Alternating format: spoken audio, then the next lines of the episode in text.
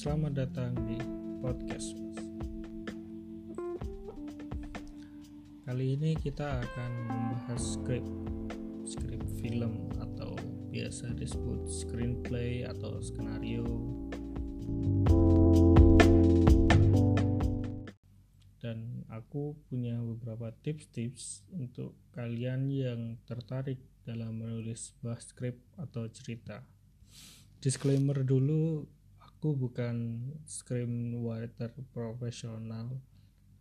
Juga aku bukan pencerita yang baik jadi mungkin aku bukan orang yang paling tepat untuk me, untuk ngomong tentang topik ini.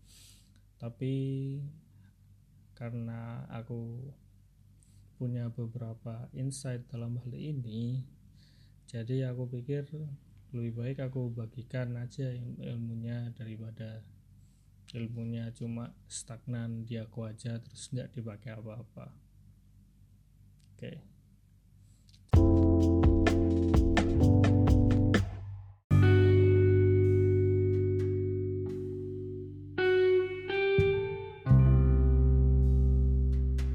jadi pertama apa sih skrip itu skrip itu adalah sebuah guideline bagi nanti kamu kalau misalnya mau buat film itu akan jadi blueprintmu. Isinya seperti apa ya? Seperti cerita-cerita pada umumnya. Ada dialognya ada latarnya dan lain sebagainya. Nah tapi ada bedanya dengan karya literatur lain. Misalkan kita bandingkan dengan novel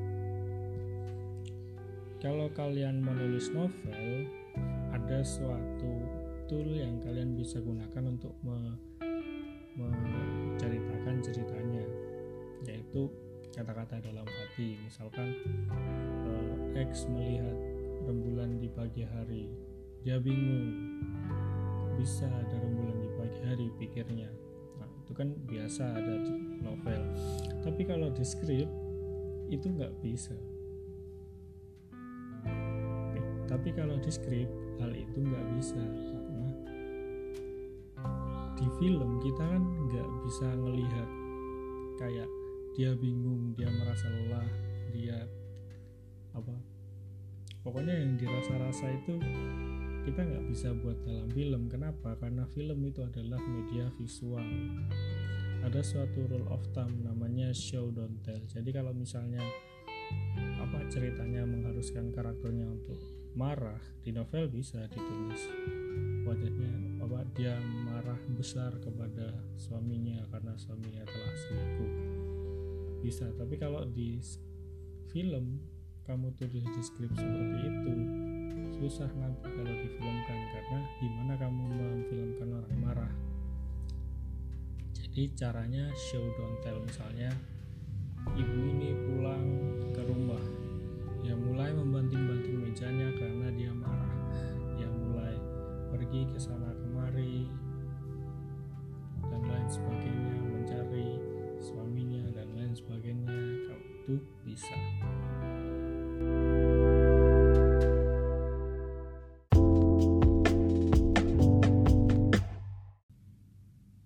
Nah beberapa kali kalian mungkin sudah punya ide cerita dan tertarik untuk menjadikannya sebuah skrip film.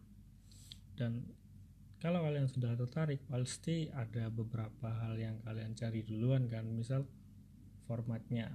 Dan menurut pengalamanku beberapa orang itu memang langsung ciut waktu lihat formatnya. Karena formatnya itu khas banget. Skrip itu formatnya ada tiga bagian utama yang pertama itu heading kalau nggak salah namanya heading.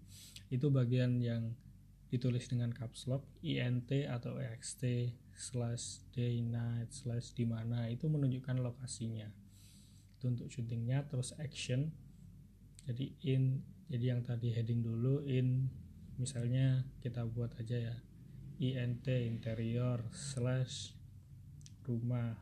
Terus actionnya uh, Mr. X duduk di dalam rumah itu actionnya. Terus yang ketiga dialog. Dialog ini biasanya ditulis di bagian tengah dengan nama karakternya all caps. Lalu setelah itu enter baru dialognya tanpa tanda kutip. Biasanya orang ciut karena ya ini format kayak kalian ngeformatin karya tulis ilmiah gitu ada format formatnya misalnya kalau dialog ini harus e, berapa marginnya ke tengah dan lain sebagainya. Tapi percaya sama aku format itu nggak terlalu penting. Maksudnya dia akan jadi bagian paling terakhir yang kalian pikirkan. Karena kalian nulis skrip kan mau bercerita bukan berformat ya kan?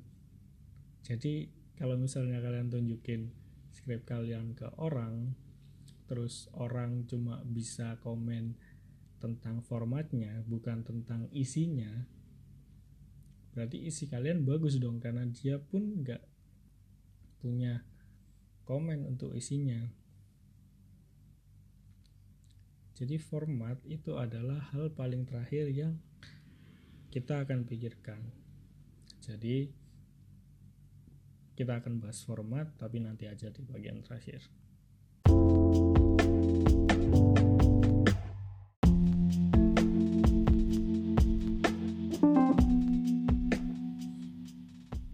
Dalam bercerita, dalam novel, buku, bahkan skrip, itu pasti ada yang namanya struktur. Struktur paling lazim untuk bercerita itu three act three act itu terdiri dari beginning middle dan end. Atau kalau mau lebih fancy setup confrontation resolution. Tanpa kalian sadari ini digunakan di banyak sekali cerita-cerita yang kita biasa dengarkan. Gak usah jauh-jauh di tongkrongan aja. Coba kita langsung aplikasikan ya react story kamu ketemu temenmu nih terus kamu bilang eh kamu tahu nggak? Kemarin aku ke mall sama bla bla bla. Nah itu udah X1 X1 itu udah X1 X1 adalah setup atau beginning. Jadi kamu mau mengintroduksikan memberikan gambaran kepada pendengar atau penontonmu tentang ini cerita tentang apa sih? Terus ini dunianya di mana? Terus karakternya siapa aja? Kalau di pengumuman tadi itu bisa jadi satu kalimat gitu aja. Eh kemarin aku ke mall sama ini sudah. Untuk bagian satu ini tugas kalian itu menghub. Jadi supaya orang itu lebih tertarik pada ceritanya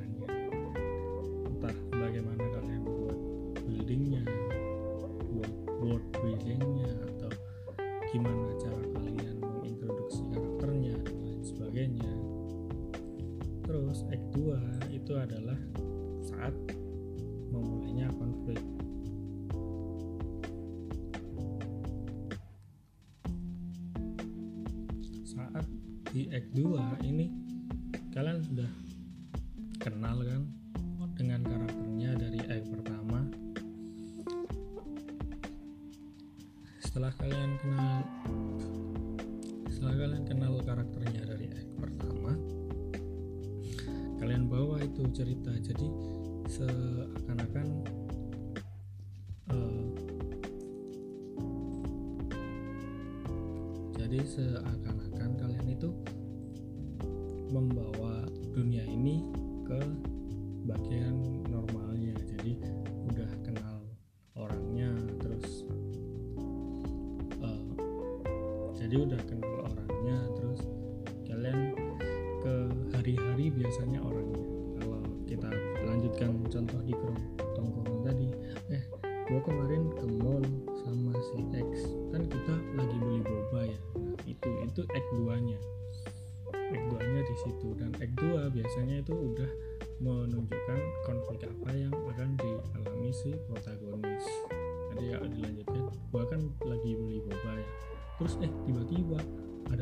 tuh datang nah itu. Itu merupakan konfliknya. Jadi konfliknya udah diintroduce di act 2 terus act 3 itu resolusi.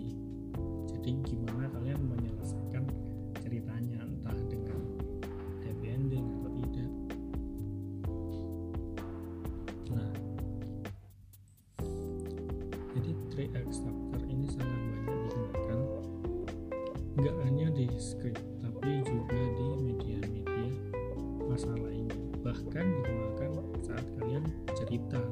biasa di tongkrongan kalian. Tapi ingat ini cuma uh, guide. Ini bukan rule asli karena kita akan buat sesuatu yang artistik bukan buat untuk tugas kuliah atau jadi kalau misalnya kalian nggak suka ini pun nggak digunakan juga nggak apa-apa. Tapi ingat sebelum kalian break the rules kalian harus master the rules dulu banyak kok yang nggak menggunakan 3 ini. Yang paling paling gampang. Jadikan contoh Christopher Nolan. Di Inception atau di filmnya The Prestige yang ada ada Wolverine itu siapa namanya? Hugh Jackman. Dia menunjukkan itunya dulu endingnya dulu di shot awalnya jadi act ketiganya itu dijadikan act 1 terus dia lakukan storytelling seperti biasa. Nah selain 3 act structure itu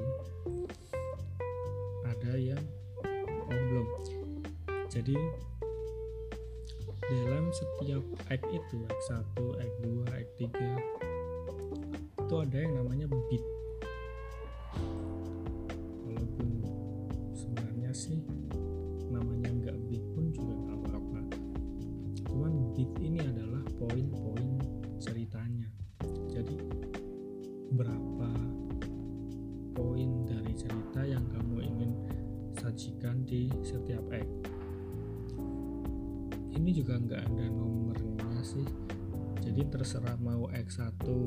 berapa bit X2 berapa bit X3 berapa bit. Yang penting ada tips lagi. Biasanya untuk 3X structure ini yang paling panjang adalah X2 jadi X1 dan X3 itu nggak sampai 50 atau 50%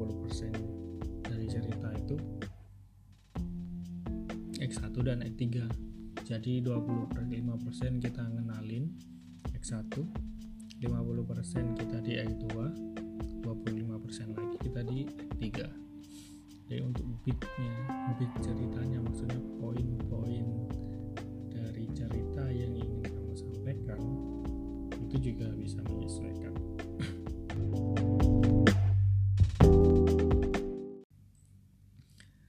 tips lainnya untuk membuat cerita itu kamu bisa mulai dari mainframe yang dibuat orang-orang. Banyak banget. Tapi yang aku familiar adalah Dan Hoffman Story, Story Circle. Dan Hoffman ini adalah kalau yang pernah lihat kartun Rick and Morty dia itu pencipta Rick and Morty-nya bisa di search sendiri di internet itu ada diagramnya jadi dia bulat gitu. Jadi terdiri dari 8 bagian. Yang pertama a character is in zone of comfort. Terus kedua they want something. Ketiga they enter an unfamiliar situation. Keempat adapt to it. Terus kelima get what they wanted. Terus keenam pay a heavy price for it Terus ketujuh, then return to the familiar situation. 8 having change. Kita coba dengan Harry Potter. Kita aplikasikan langsung ke cerita Harry Potter yang film pertama. A character is in a zone of comfort. Ini introduksinya. Jadi ke comfort zone karakter utama yang mau kita ceritakan. Misalnya kalau di film Harry Potter, Harry Potter. Jadi zone of comfort awalnya Harry Potter tinggal di rumah Dudley walaupun nggak comfort cuman itu kan day to day nya Harry Potter. Terus but they want something. Harry Potter nggak ingin hidup sengsara di rumah Dudley selama-lamanya.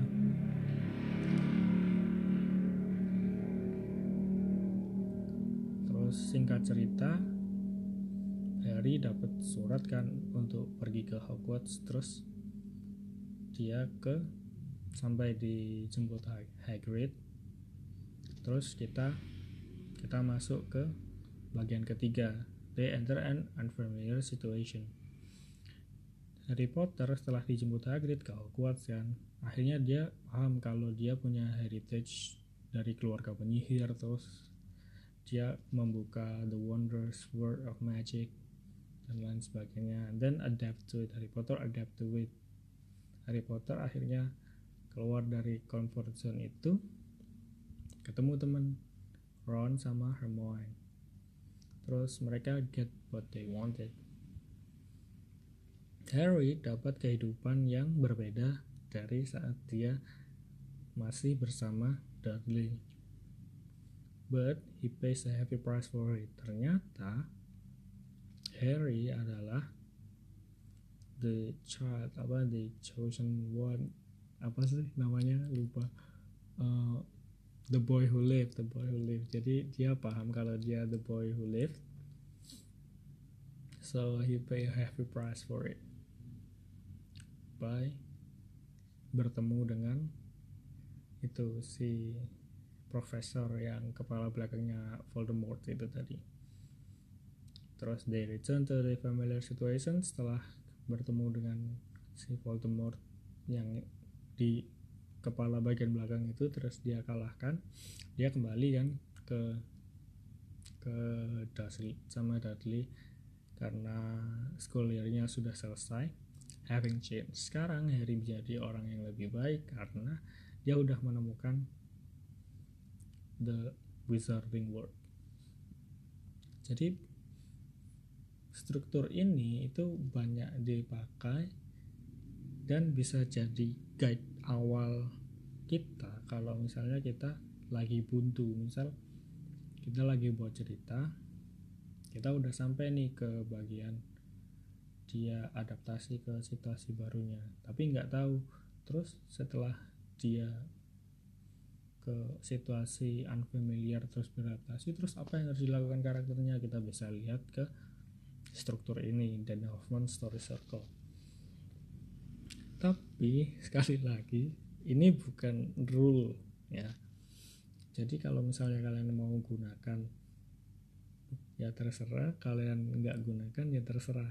Cuman ini fungsinya sebagai guide untuk membantu kalian. Misalnya waktu kalian lagi membuat ini terus kalian waktu kalian membuat script ini terus kalian lagi buntu bisa menggunakan Den Hoffman Story Circle. Kalau misalnya kurang jelas bisa di search aja di Google karena ini sebenarnya ada gambarnya. Kalau search di YouTube lebih bagus karena biasanya orang di YouTube bisa buat video essay lengkap sambil example-examplenya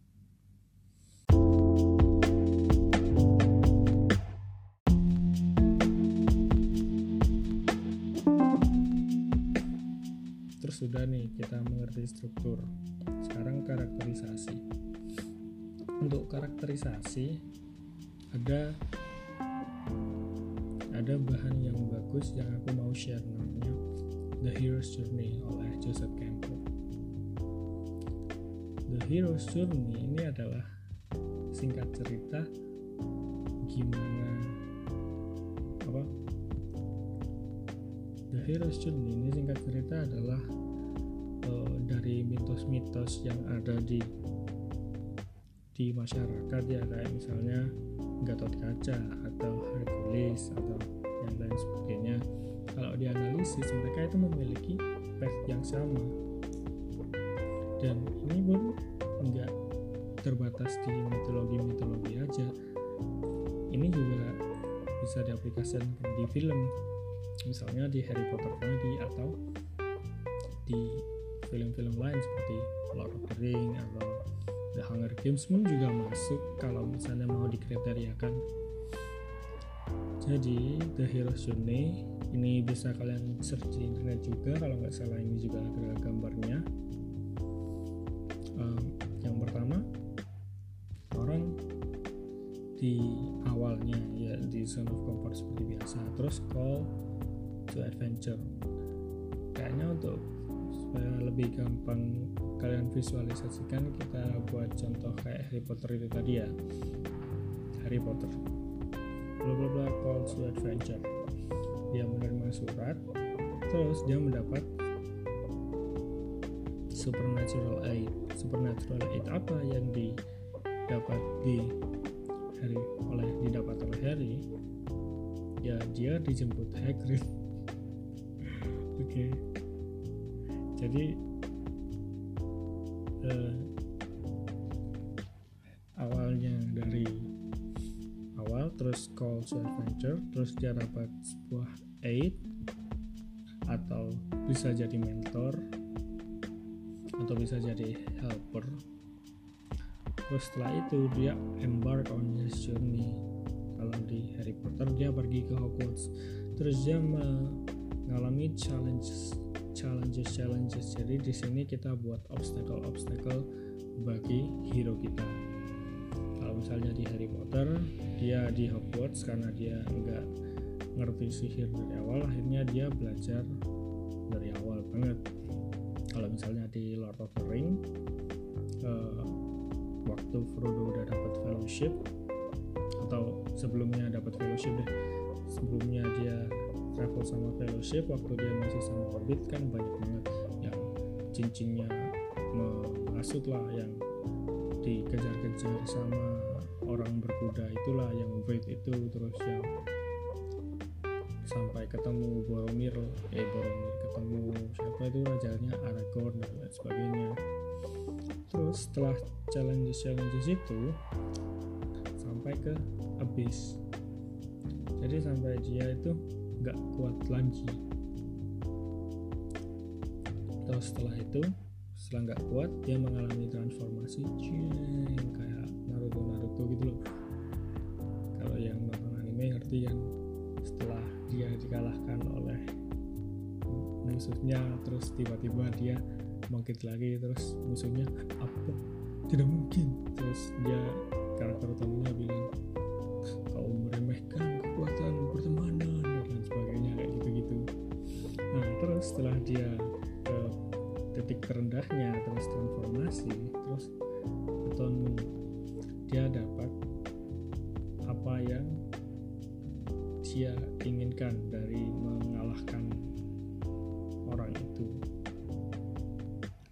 itu dia kembali dengan berubah. Mirip kan kayak The Northman Story Circle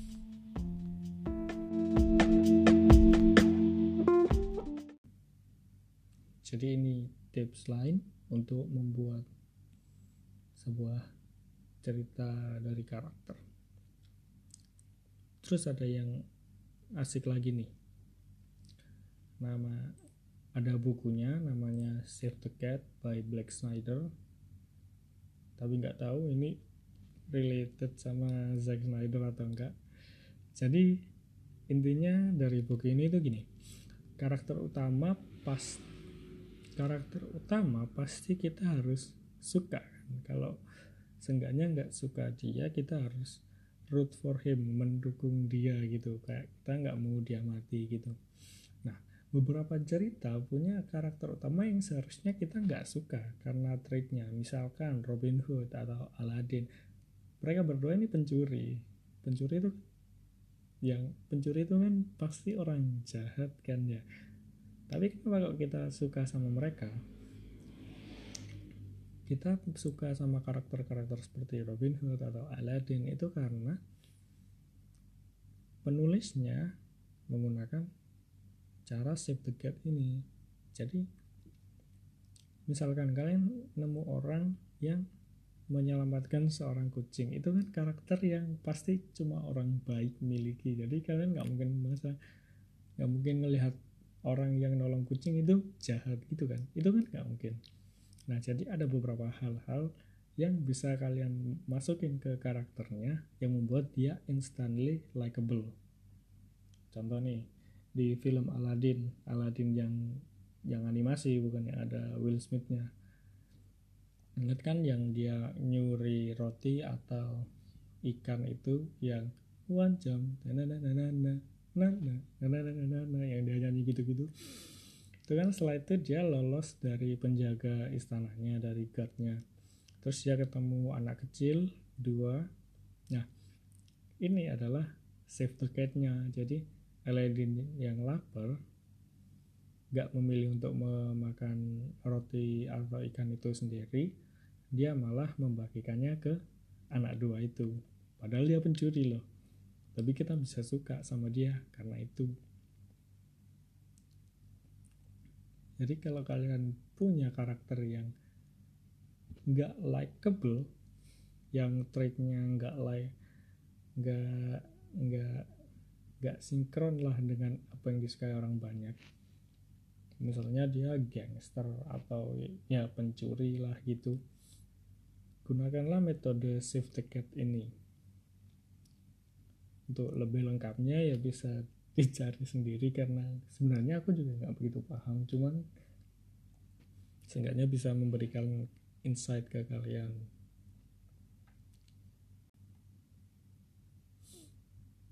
Nah, terus hal yang membedakan skrip dari literatur lain seperti yang tadi di awal itu rule of thumb show don't tell.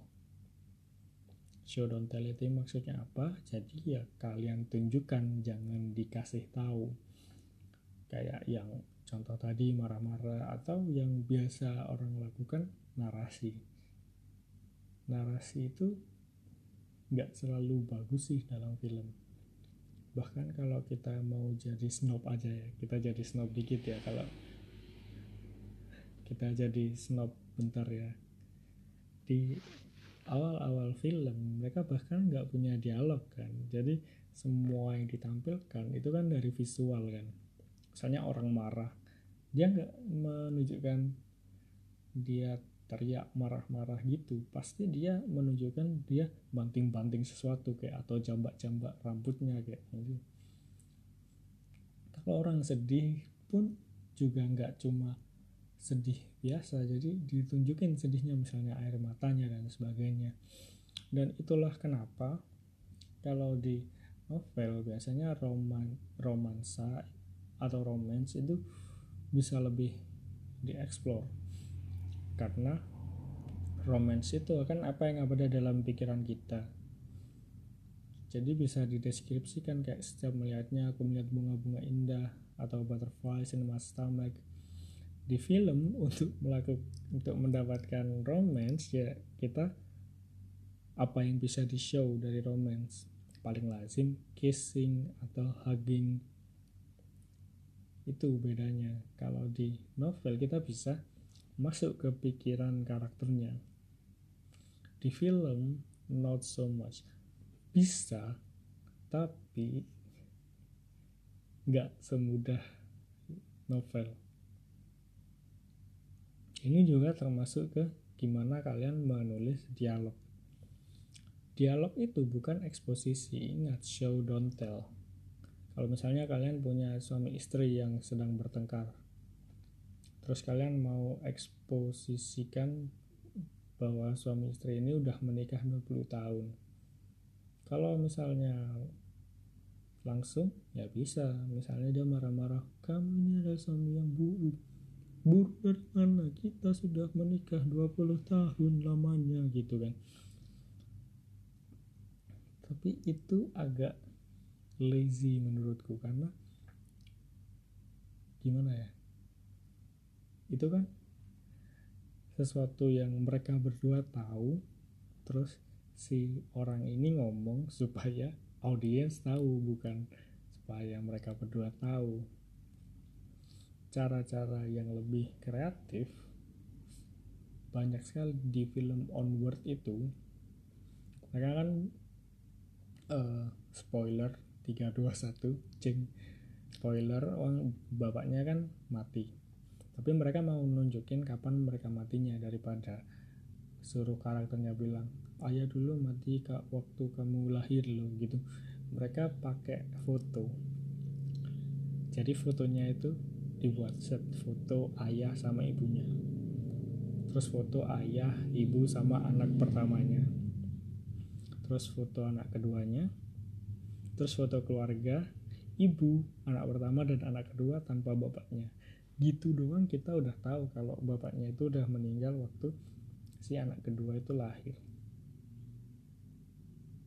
Memang ini bukan sesuatu yang rule ini harus kalian explore sendiri bahkan aku pun juga agak susah. Tapi ya ini menarik. Plus kita kembali lagi ke karakter. Dialog itu adalah karakter bukan eksposisi jadi gimana caranya kita menggali karakter dalam dialog? Paling gampang diksi. Atau kalau bisa ditulis sih logat. Jadi setiap orang itu mikirnya beda-beda kan? Orang yang dari misalkan secara geografis saja orang dari Jakarta kalau bilang you and me bilangnya lu gua. Beda dengan orang di Jawa Timur misalkan. Mereka pasti bilangnya pakai aku dan kamu. Nah kalau misalnya kalian pakai aku dan kamu di setting orang sama orang Jakarta itu bisa kelihatan kayak kamu sedang PDKT jadi diksi itu juga bisa dipilih. Misalkan film kalian ada di tahun 1980-an pasti diksinya nggak pakai sesuatu yang kayak sekarang toh kayak slang-slang sekarang pasti nggak dipakai. Terus juga yang paling mudah misalkan gini kalian mau bikin orang sebuah karakter yang religius. Masukin aja di dialognya. Misalkan waktu dia kaget bilang aja astagfirullahaladzim gitu. Karakternya bukan bukan di kitanya masa karakternya kaget kita juga kaget astagfirullahaladzim gitu. Maksudnya karakternya yang bilang astagfirullahaladzim atau kalau dia senang bilang aja kasih aja dialog alhamdulillah gitu-gitu. Itu kan bisa membangun karakternya.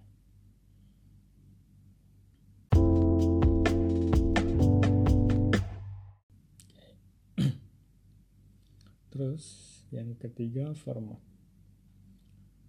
Tadi udah di aku sebutin di awal kan uh, format itu ada tiga itu terus sebenarnya ada margin-marginnya sih cuman aku juga nggak hafal. Pakai aja software penulisan. Jadi untuk formatting supaya kalian nggak bingung dan nggak kaku langsung saja pakai software otomatis. Kalau yang biasa dipakai sih namanya Final Draft.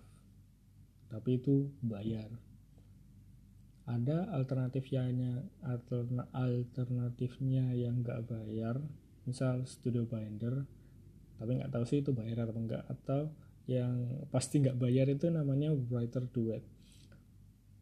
Jadi kalian nggak perlu pusing-pusing mikirin format karena yang aku bilang tadi kalian menulis skrip untuk mengasih tahu cerita bukan ngurusin format.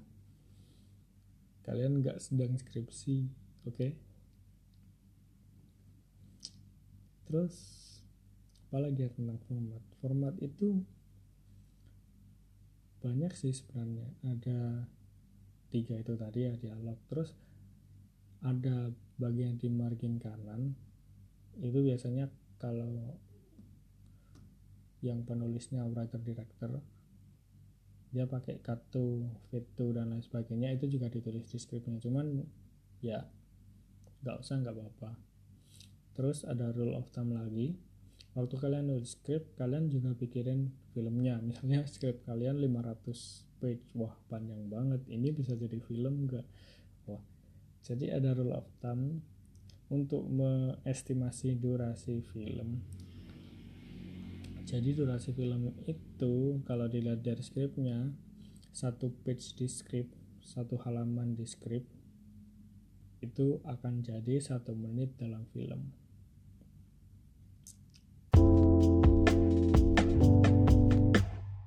Misalnya kalian stuck di bagian dapat idenya. Hmm. sekarang kita bahas ke ide penulisan. Dari mana sih dapat ide? Ide itu ya ini sangat bacot sih karena banyak yang bilang seperti itu seperti ini ide itu datang dari mana saja dan itu benar dan juga salah. Kenapa?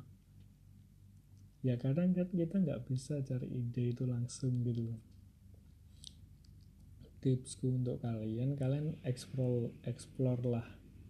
Misalnya ide paling bagus itu adalah dari keresahan kalian. Apa yang kalian rasakan karena kalian tahu betul jadi kalian nggak perlu riset-riset tulis saja apa yang sedang kalian resahkan.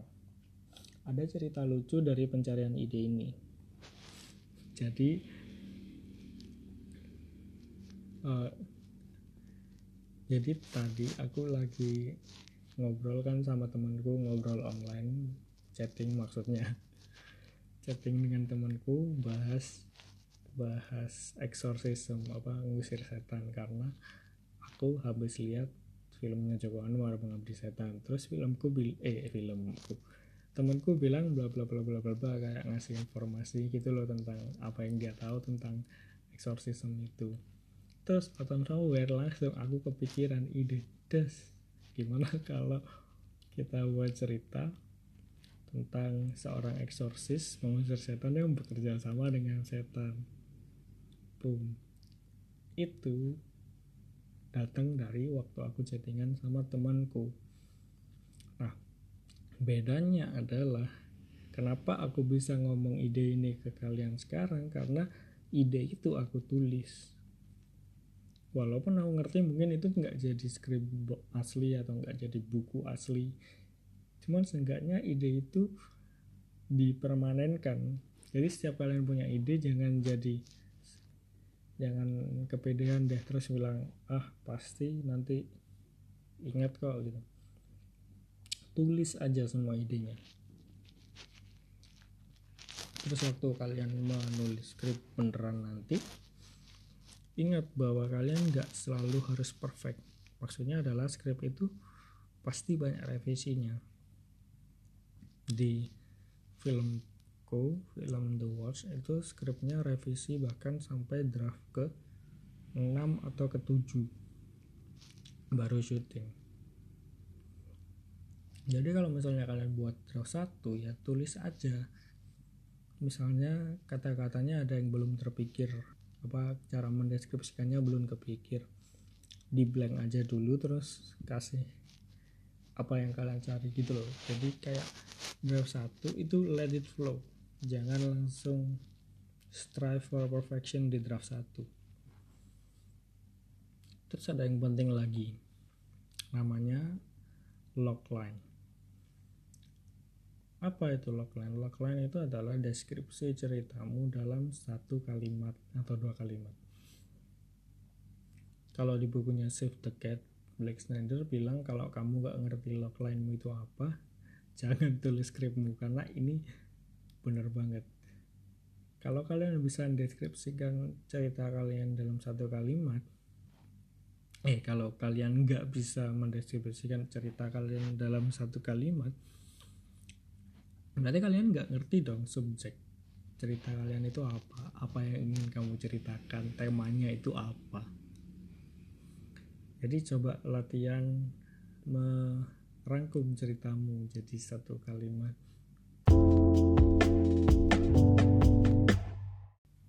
nah kita sudah ada di penghujung podcast episode kali ini kalau misalnya kalian ingin diskusi dengan aku karena podcast nggak ada kolom komentarnya bisa ke Instagram aku di mention aja di @wastra18 atau di Twitter dengan username yang sama. Note kalau misalnya ada yang salah waktu aku deskripsikan di podcast ini aku minta maaf karena sekali lagi aku bukan expert. Aku bahkan bukan profesional dalam film-filman atau menulis skrip. Aku sama seperti kalian, orang yang hobinya nonton-nonton film. Sampai jumpa.